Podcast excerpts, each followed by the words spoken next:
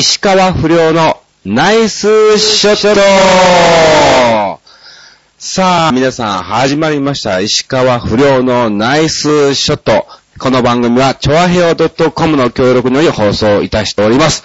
さあ、ということで、2週間ぶりぶりということでございますけどね、本当に、えー、今回は、えー、私、一人で、えー、ラジオの方ね、進めさせていただきたいと思いますけども、まあまあ、だから今日はね、もうまったりと、えー、ゆっくりとした、まあ、近況報告的な感じでですね、まあ、あのー、ずーっとダラダラダラダラ喋っていきたいと思いますんで、えー、どうぞその心をつもりでですね、聞いていただきたいと思いますけども、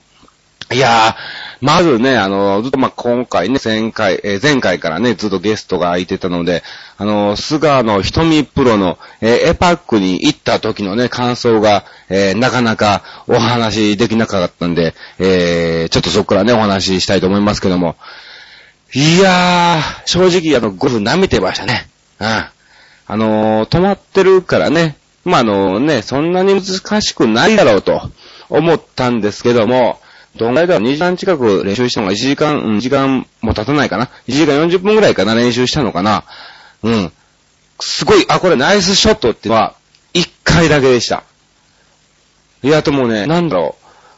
ちゃんと瞳プロに教えていただいて、こう、ケツを出して、前かがみになって、で、ちょこっと膝を落としてっていうのをずーっとやったんですけど、なかなかなかもう当たったとしても、まあなんかね、違う方向行ったりとか、ちょうどまっすぐに止まないような感じで、なんかね、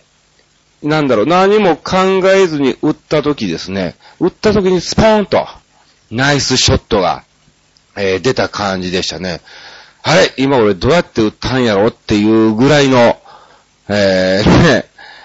ね、どうやって打ったかもわかんないぐらい思い出しても思い出せない感じで打った時がナイスショット。ね、えー、そういう風なね、感じでしたけど、あの、一応ね、石川良君で行かしていただいたのが、驚くことにですね、行った途端に、何月何日、石川不良レッスンに来るみたいな感じでね、えー、ポスターとかですね、いろいろ貼っていただきまして、もうありがとうございます。もう、またまたあの、ひとみちゃんがね、なんかすごくね、あの、ウブで、えー、可愛らしい女性でございましてね、あの、プロプロなんだけども、だから、ゴルフレッスンに関してはもう、ゴルフに入ったらもうすっげえプロです。もうね、厳しくどんどん怒られもしましたけど、いざそのね、あの、普通に喋るときは、えー、可愛らしい女性でですね、なんかまだあの少女の心を持ってるような、えー、方でございましたけども、まあ、まだあのね、あの、なかなかスケジュールが合わないんですが、えー、そのうち必ず、どんどんとレッスンの方を通わせていただいて、まあ、あの、僕の将来の夢が、最終目標が、石川良君とガチンコで勝負をして勝つことなんで、うん。なんとか、えー、そこまでですね、あの、瞳プロまに、プロにですね、えー、育てていただきたいと思いますけども、いや、でも本当にね、なんだろう、あの、石川寮で行かせていただいてね、あの、いろんなポスターも告知もしていただいたということで、結構なね、人数がね、あの、まあまあ、レッスン来る予定だった方ももちろんいてるんですけども、まあ、あの、レッスンを、じゃあ、あの、今日にレッスンにしようかということで、えー、いっぱい来ていただいて、なんと、ちっちゃいちびっこもですね、えー、どうしても石川寮に会いたいと。まあまあ僕は不良なんですけども、石川不良君に会いたいということで、えー、わざわざですね、遠いところから、えー、来ていただいたということで、まあ、あの、最後にね、一緒に写真を、えー、撮ってあげましてですね。なんかあの、ちびっこ曰く、これがゴルフやぞっていうのを石川不良に見したいということで、一球僕の前でですね、えー、打ってから帰ってきましたね。でも、確かにうまかった。間違いなく僕負けてます。おそらくあの、ね、そこ、ゴルフやり出した段、ね、大人よりも上手いんじゃないかというぐらいの、えー、スイングを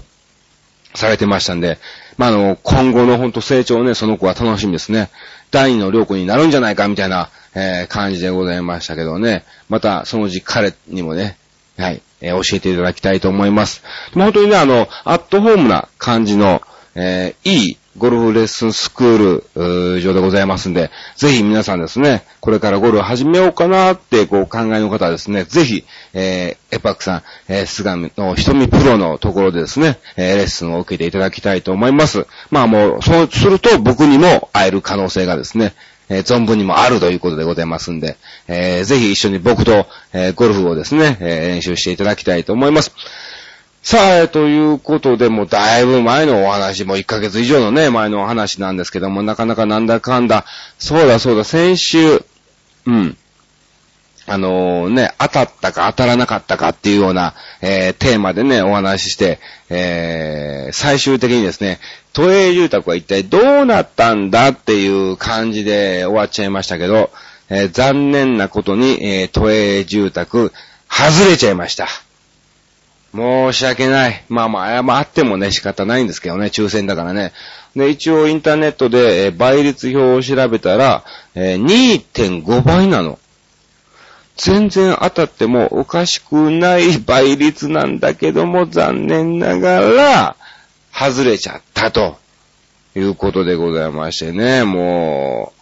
う、なんもう完全に僕当たるつもりでね、あの、いましたから、なんか腹立って、引っ越すことにしました。うん。まあまあちょうどね、あの、更新の時期もあるというので、まあまあそろそろね、引っ越して、えー、新たな気持ちで頑張ろうじゃないかということで、まああの、慌てて一応都営住宅発表がもう6月の26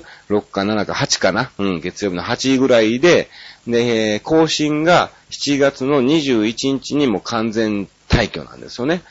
だから、それまでにいいのがあれば引っ越そうと思って探した結果、まあそこそこのがあったんで、じゃあもう引っ越そうと。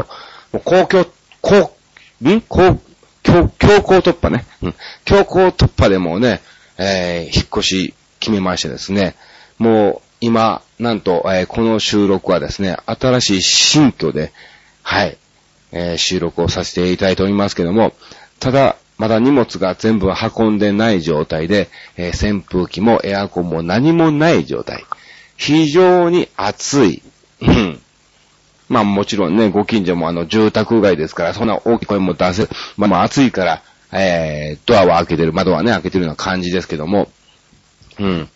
本当にね、残念ながら外れちゃったんですけど、だから、えっ、ー、と、7月28に結果が分かって引っ越そうかっていう話になったんですが、なかなかね、もちろんあの、東洋館とかですね、えー、いろんなライブなんかもね、えー、出させてもらってたんで、なかなかこう、時間なんかもなく、しかも、え私7月15日から19日までですね、え立山の手前ぐらいなのかな、の方にある赤尻お笑い文化ホールみたいなところでですね、5日間泊まりでずっとステージの方があるんで、もうだから帰ってきたらもう19日でしょ？で、次の日はもう浅草東洋館も入ってますし、もうだから21日にはもう完全退去ですから、うん。もう時間がね、だから14日までに引っ越さなければいけないみたいな、えー、状況でですね、なんとか、えー、今日は、えー、13?10 今日何？何日？うん。はい。えー、水曜日でしょ？はい、14日ですよ。だから、なんとかですね、まあ、あの、無事に引っ越しの方がですね、えー、まあ、みんなに手伝ってもらって済んだような、えー、感じでございますけども。はい。まあ、あの、ということで、今回テーマが、えー、引っ越しと、えー、いうことでさせていただきました。さあ、その前にですね、えー、今日、まあまあまあ、あの、正直あの、今日はね、あの、12日ということで収録をさせてもらってるんですけども、今日ね、高田新さん、うん、事務所の先輩、えー、ゴールデンミュージックプロモーションの先輩、事務所の先輩の高田新さんが、えー、スターレディオっていうですね、はい、えー、曲でですね、えー、ラジオをやっておりまして、そちらの方でちょっとお邪魔させていただいたんですが、いやー、本当にね、あの、最初、だから初めて会うわけですわな、高田新さんには。で、もちろんその前にももう何、1時間ぐらい前に行って、えー、石川不良の格好をしてですね、えー、サンバイザーしてですね、もうスタンバってた状態ですけど、えー、高田新さんが入られました。おはようございますと挨拶したんですけどね、えー、6月から、えー、ゴールデンミュージックに入りました石川不良です。どうぞよろしくお願いしますって、えー、きっちりと挨拶したんですが、えい、えい、えい、えい、もうこんな感じ。えい、えい、えい、よし、え、え、え、みたいななんか、あれ怖えなぁと、えー、いう感じだったんですけども、いざ、えー、本番を迎えると、全然、すっごくもう、なんだろう、優しい方というかね、うん。あの、芸人いじりも、すごく、ね、上手というか、まあまあ、大先輩ですから、あれなんでしょうけど、ね。いやー、もう驚きましたね。すごく本当に優しい、えー、大先輩の、えー、兄貴でございましたけどもね。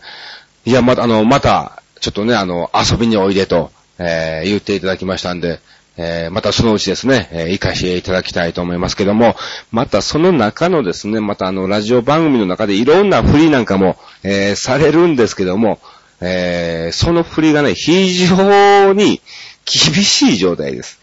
例えばですね、どんなネタすんの？みたいな感じで聞かれてですね、まあ、あの、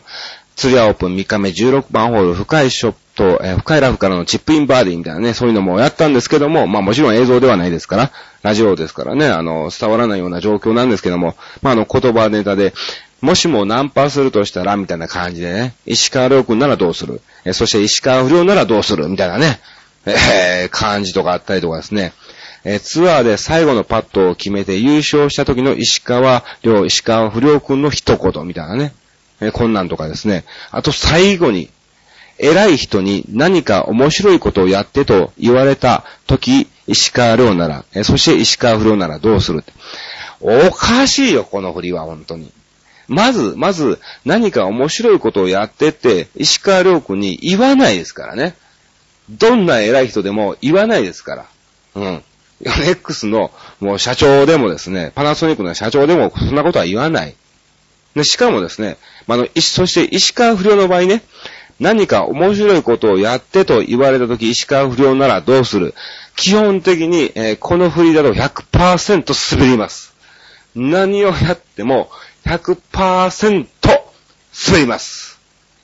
本当にね、もうこんな振りなんかも、えー、されるような、えー、状態でですね、まあ、の、アップアップになりながらですね、えー、頑張ってきましたけども、これがですね、えー、7月の28日ですね、えー、放送でございます。スターデジオ、えー、水曜日ですね、19時から19時30分、はい。夜の19時から19時30分、えー、オス新愛組という、えー、コーダー審査の番組でございますんで、ぜひ皆さんね、えー、聞ける方いらっしゃいましたら、えー、聞いていただきたいと思います。よろしくお願いします。うん。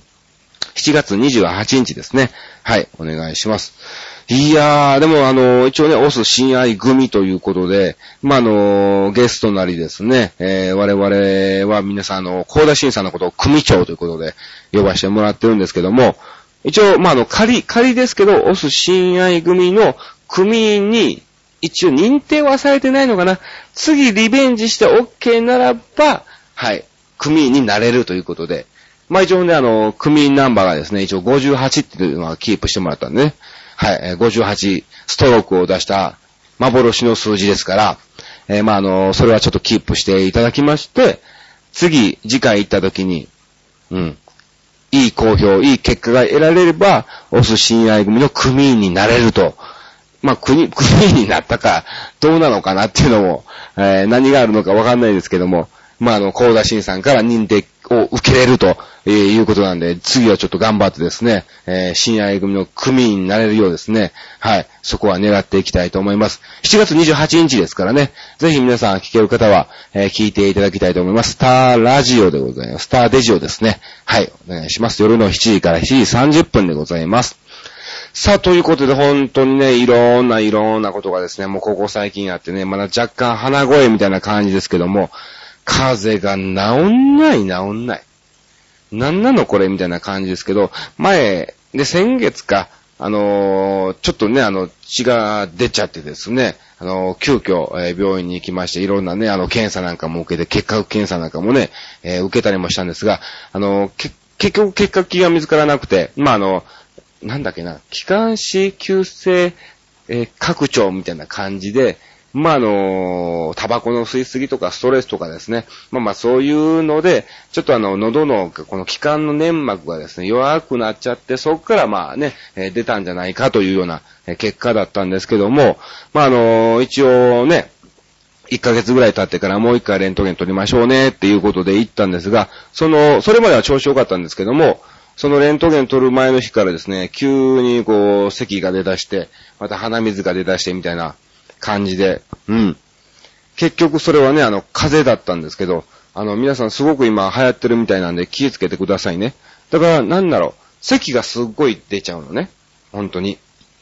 で、鼻も出ます。ただ、熱とかは全然出ないの。で、だから仕事も普通に元気だし、動けるし、食欲もあるし、うん。だからバタッとこう倒れてですね、こう家でも一日中寝て療養するような感じではないんだよね。だ全然元気なのは元気で、ただ咳が出ちゃうみたいな、えー、感じですけども、もうこれがかれこれ、7月、6月頭ぐらいにね、えー、レントゲンを取りに行ったので、うん。もう10日近く、ずーっとこんな感じでございます。もう最初の方はですね、もう咳がひどくて、えー、2日3日寝れない。もう夜も咳が止まんない状態で寝れない状態だったんですが、まあなんとか落ち着いてきたんですけど、ただ咳が止まらない。うん。ほら、こんな感じ。うん、今、無理やり出した出したんじゃないよ。ずっと我慢してたんが、まあ今出ちゃったんだけども、うん。本当に、えー、咳が止まらない感じで、かつ鼻水が出るみたいな感じでしてね、もう、結構僕の周りでもですね、同じような症状の友達が、6、7人ぐらいいてるかな。うん、ここ最近でも全然、7人ぐらいいてて、本当に、えー、すごくしつこい風ですから、えー、皆さんね、風には気をつけていただきたいと思います。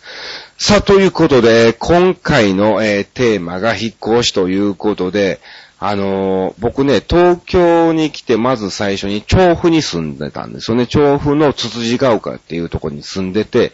で、その後に茨城県のつくばに来ました。まあまあ、それはあの、まああの、日本列島っていうコンビで、えー、やっててですね、えー、残念ながら解散するピンになるということで、じゃあ、あの、茨城の前のね、事務所、オフィスタックの社長が、まあ、うちで司会の勉強なんかしないかみたいな感じで読んでくれたんで、まあまあ、じゃあ近くの茨城の方に住み住みますということで、つくばに、えー、住んでたんですけどもね。うん。で、その次に、えー、今現在、えー、葛飾の金町っていうところで、えー、住んでまして、で、まあ今回これで引っ越しですよね。東京に来て、辻ヶ丘に行って、つくばに行って、ほんで、金町に行って、で、まあもうちょっと奥の方の、まあ駅は一緒なんですけども、えー、金町のね、えー、奥の方に、えー、今現在住んでるような状況ですけど、そうですね、あの、基本的に、まず引っ越しをするときに一番最初に何をするかっていうのは、僕ね、必ずバルサンを炊くんですよね。どんだけ綺麗な家でも新居であろうが、必ずバルサンを炊きます。うん。で、この間も、今、新しいところで収録してますけど、えー、とですね、何日間か前に、ちょっと夜荷物を取りに来たらですね、玄関入ったら、コソコソコソ、行ったんですよ。まだバルサン炊く前だったんですけど、本当に、しかも2匹、風呂場に1匹と玄関に1匹。で、またね、この、今ね、この時期ですから、ね、靴下も履いてないし、サンダルでね、もう家なんかね、いてるわけでしょ？わーって思って、もうびっくりして、ね、なんとか蹴っ飛ばして、えー、廊下に、ね、やっつけたんですけども、まあ、風呂場の方にいたのはですね、ちょうどゴキゲジェットがあったんで、えー、それでシューッとやってやっつけたんですが、今日もだからね、今もう夜、ま、夜ですわ、もう9時前ですわ。もう入ってくるときドキドキしましたね。本当に。わー、いるんじゃねえかな、みたいな。まあまあ別に、そんなになんだろう、嫌い、嫌いちゃ嫌いなんだけども、まあ全然殺せるんですよ。ただほら、ね、暗いし、かつこう、なんか今裸足の状態ですから、踏んづけんのも嫌じゃないですか。うん。踏んでなくてもこう、足の上歩かれるのも嫌でしょ？わ、なんかもう自分で今こう喋っててゾッとするみたいな感じですけど、うん。嫌だな。うん。まあまあまあまあ、うん。だからそれでね、まあ毎回必ずバルさんを炊いたんですが、まああの、えー、き、うん。だから収録する、出てから次の日にバルさんを炊いて、今日来たら、えー、大丈夫だったと。いうことなんで、皆さん、あの、必ずですね、本当に引っ越しするときはですね、うん。まあ、あのー、綺麗汚い関係なく一回は、はい、荷物ね、こう、並べる前にですね、うん、バルさんを炊いた方がいいんじゃないかと、えー、思っております。さあ、えー、ここでじゃあ一通メールをいただきましたんで、えー、はい、紹介をさせていただきます。あ、こちらはナイスショットな出来事の方ですね。引っ越しのテーマ、引っ越しじゃなくてナイスショットな出来事です。えー、チンミさんからいただきました。ありがとうございます。あちさん、こんにちは。はい、どうも。ナイスショットな出来事、えー、些細なことですが、を投稿しますね。全然いいんですよ。そういうちっちゃな出来事がもう大きな幸せにつながっていきます。はい。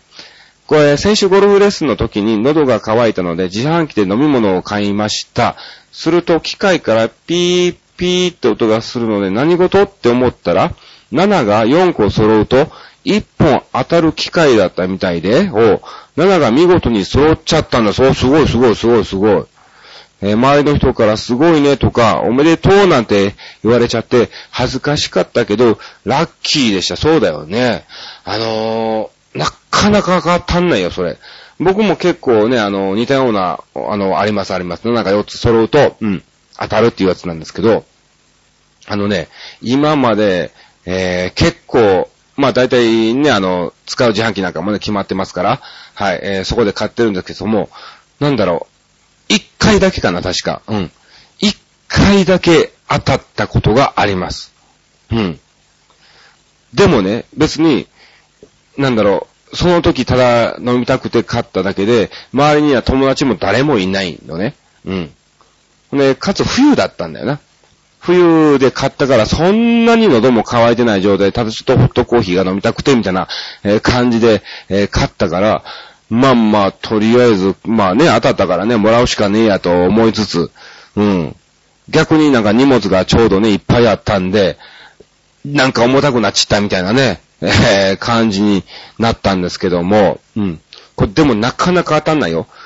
まずほら、もう大体さ、3、3、3みたいな感じで、ゆっくり揃っていくのね。うん。でも3が揃ってもう外れなんだわ。だからもうと、そ、揃わない状態なんだよね。本当に。さあ、だから3とか出ればもうポンポンって出しゃいいのに、なんかポーン、3、3、3ゆっゆっくりいかにもリーチですみたいな感じでね、えー、なりますけども、えー、7が4つ揃わない限りはですね、当たらないということなんですけども。いやでもこれは、でも、いいですよ。うん、本当におめでとうございます。でも、えー、こんなことで運を使っちゃうのももったいないような、そんなことない。うん、全然そんなことないですよ。はい。でも、えー、宝くじでも買って3億円でも当た、当たらないかな。うん、そう思ってたらもう当たんないんだよね。うん。えー、あちさんはもし宝くじで3億円当たったら何に使いたいですかという、えー、ことでいただいたんですけども、あのね、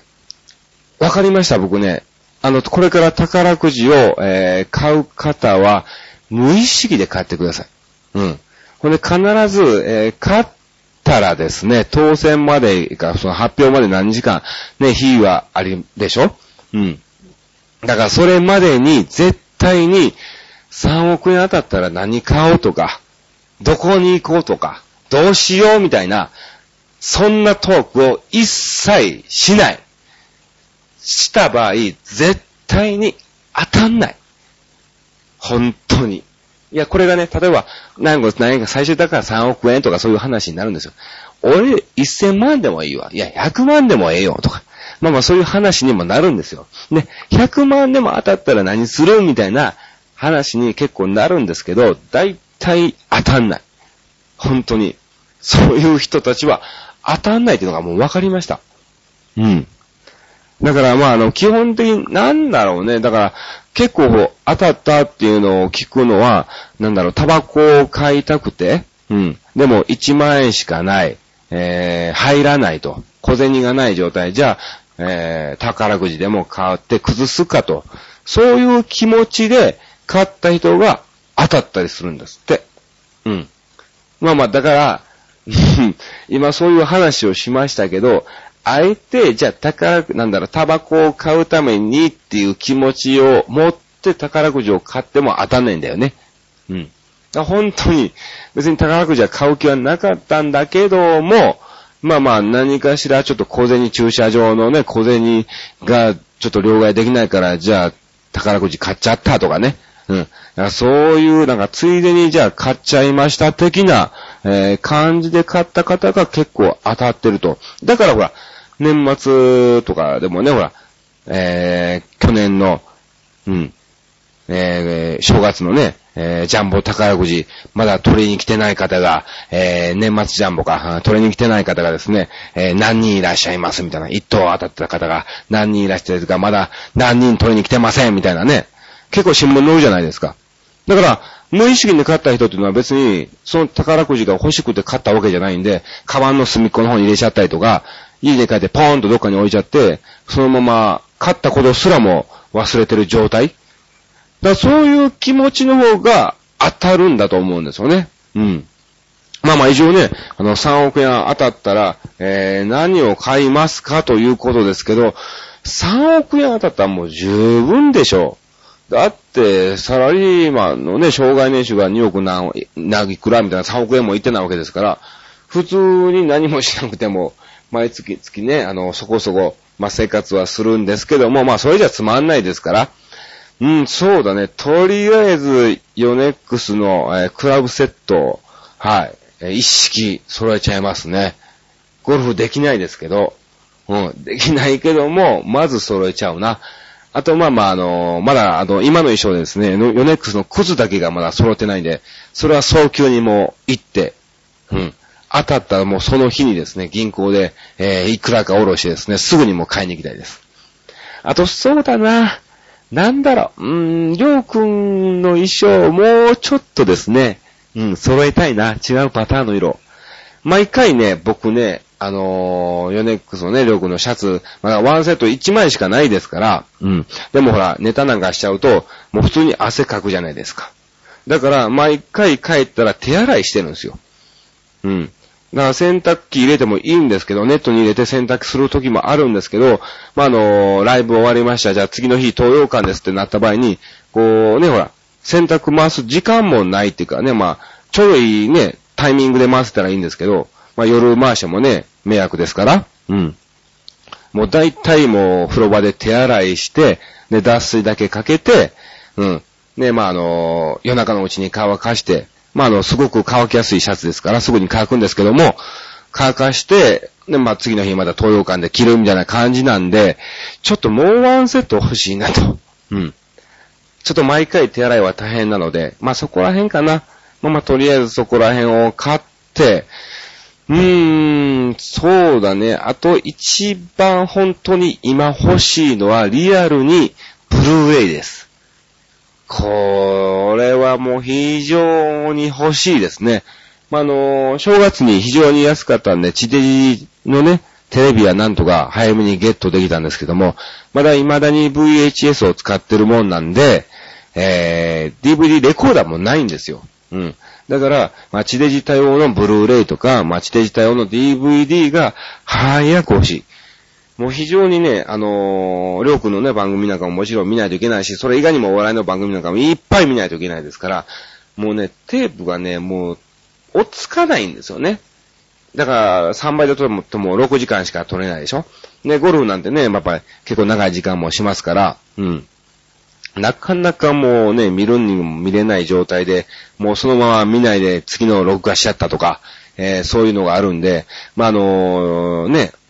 大容量で、えー、録画できる、えー、DVD もしくはね、ブルーレイなんかが欲しいなと、えー、思っております。えー、チンミさんは一体何を買うのかね、えー、まあ、当たんないと思うよ。うん。まあまあ大体こういう話してるときはね、本当に当たんないんで、まあぜひ無心で、えー、買っていただきまして、えー、当たった時には絶対に誰にも言わないで、えー、いただきたいと思います。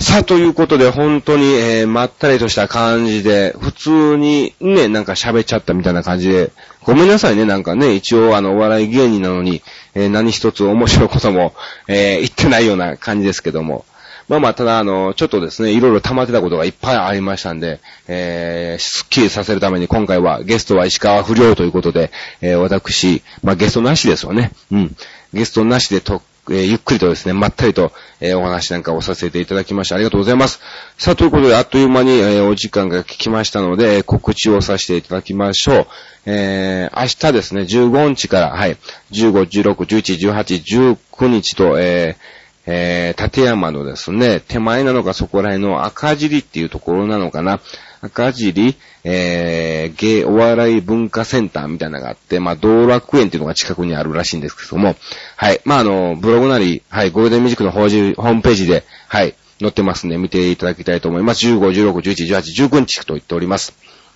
さあ、そして、えー、20日は、えー、浅草東洋館、えー、そして21日はですね、えー、ゴールデンミュージックの、えー、お笑い担当、お笑い部門、えー、3組がですね、東京湾ナイトクルージングっていうのがですね、今ずっとやってるらしいんですね。9月末ぐらいまでやってんのかな。それで、えー、ゴールデンミュージックのその、まあ、石川不良、そしてホットドッグ、ピンクインパクト、この3組がですね、まあ、の、ゴールデンミュージックが7月21日担当ということで、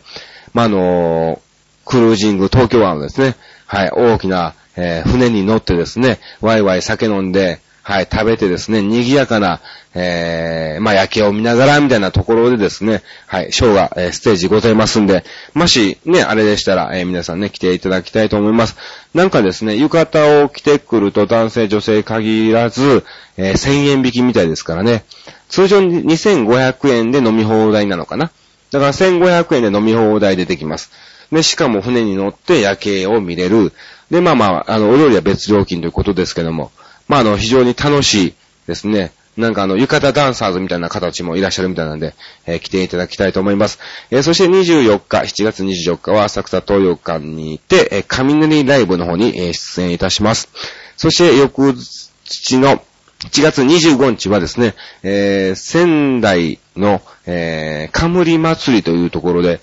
えっ、とですね、多分ね、音羽忍さんと一緒なのかな？事務所の先輩の、はい、音羽忍さんが、まあ、あの、呼ばれてて、まあ、それの、まあ、あの、前座ということで、はい。僕も一緒に行かせていただきますんで、ぜひ仙台の方はですね、見に来ていただきたいと思います。よろしくお願いします。さあ、そして7月末にはですね、えー、いろんなモノマネのオーディションなんかもね、えー、あるということで、ちょっとね、あの、頑張っていきたいと思いますんで、えー、ぜひまた報告をさせていただきますが、えー、次回は7月28日ですね。はい。ぜひ、えー、また聞いていただきたいと思います。さあ、そして最後に、えー、皆さんに、えー、謝らなければいけないことがありました。えあれ、ラジオでは言ってないのかな？まあ、の、ブログの方でもですね、一応、はい、えー、書いてたんで、えー、お伝えしておきます。えー、残念ながらですね、石川不良日本テレビの、えー、モノマネグランプリの方、えー、オーディションの方がですね、なぜか、えー、通らなかったということでございますんで、すいませんでした。えー、力及ばずということで、なんでだろうね。まあまあ、よくわかんないけども、まあまあ、あの、フジテレビの方があるか。ということで、はい、えー、どんどんともう悩んでる暇もありませんから、えー、次に進んでいきたいと思います。まあまあ、まあいいでしょう。さあ、ということでございました。えー、今週もですね、えー、だらだらだらだらとお話ししたところをですね、えー、聞いていただきまして本当にありがとうございました。以上、石川不良のナイスショットでした。ありがとうございました。さよなら。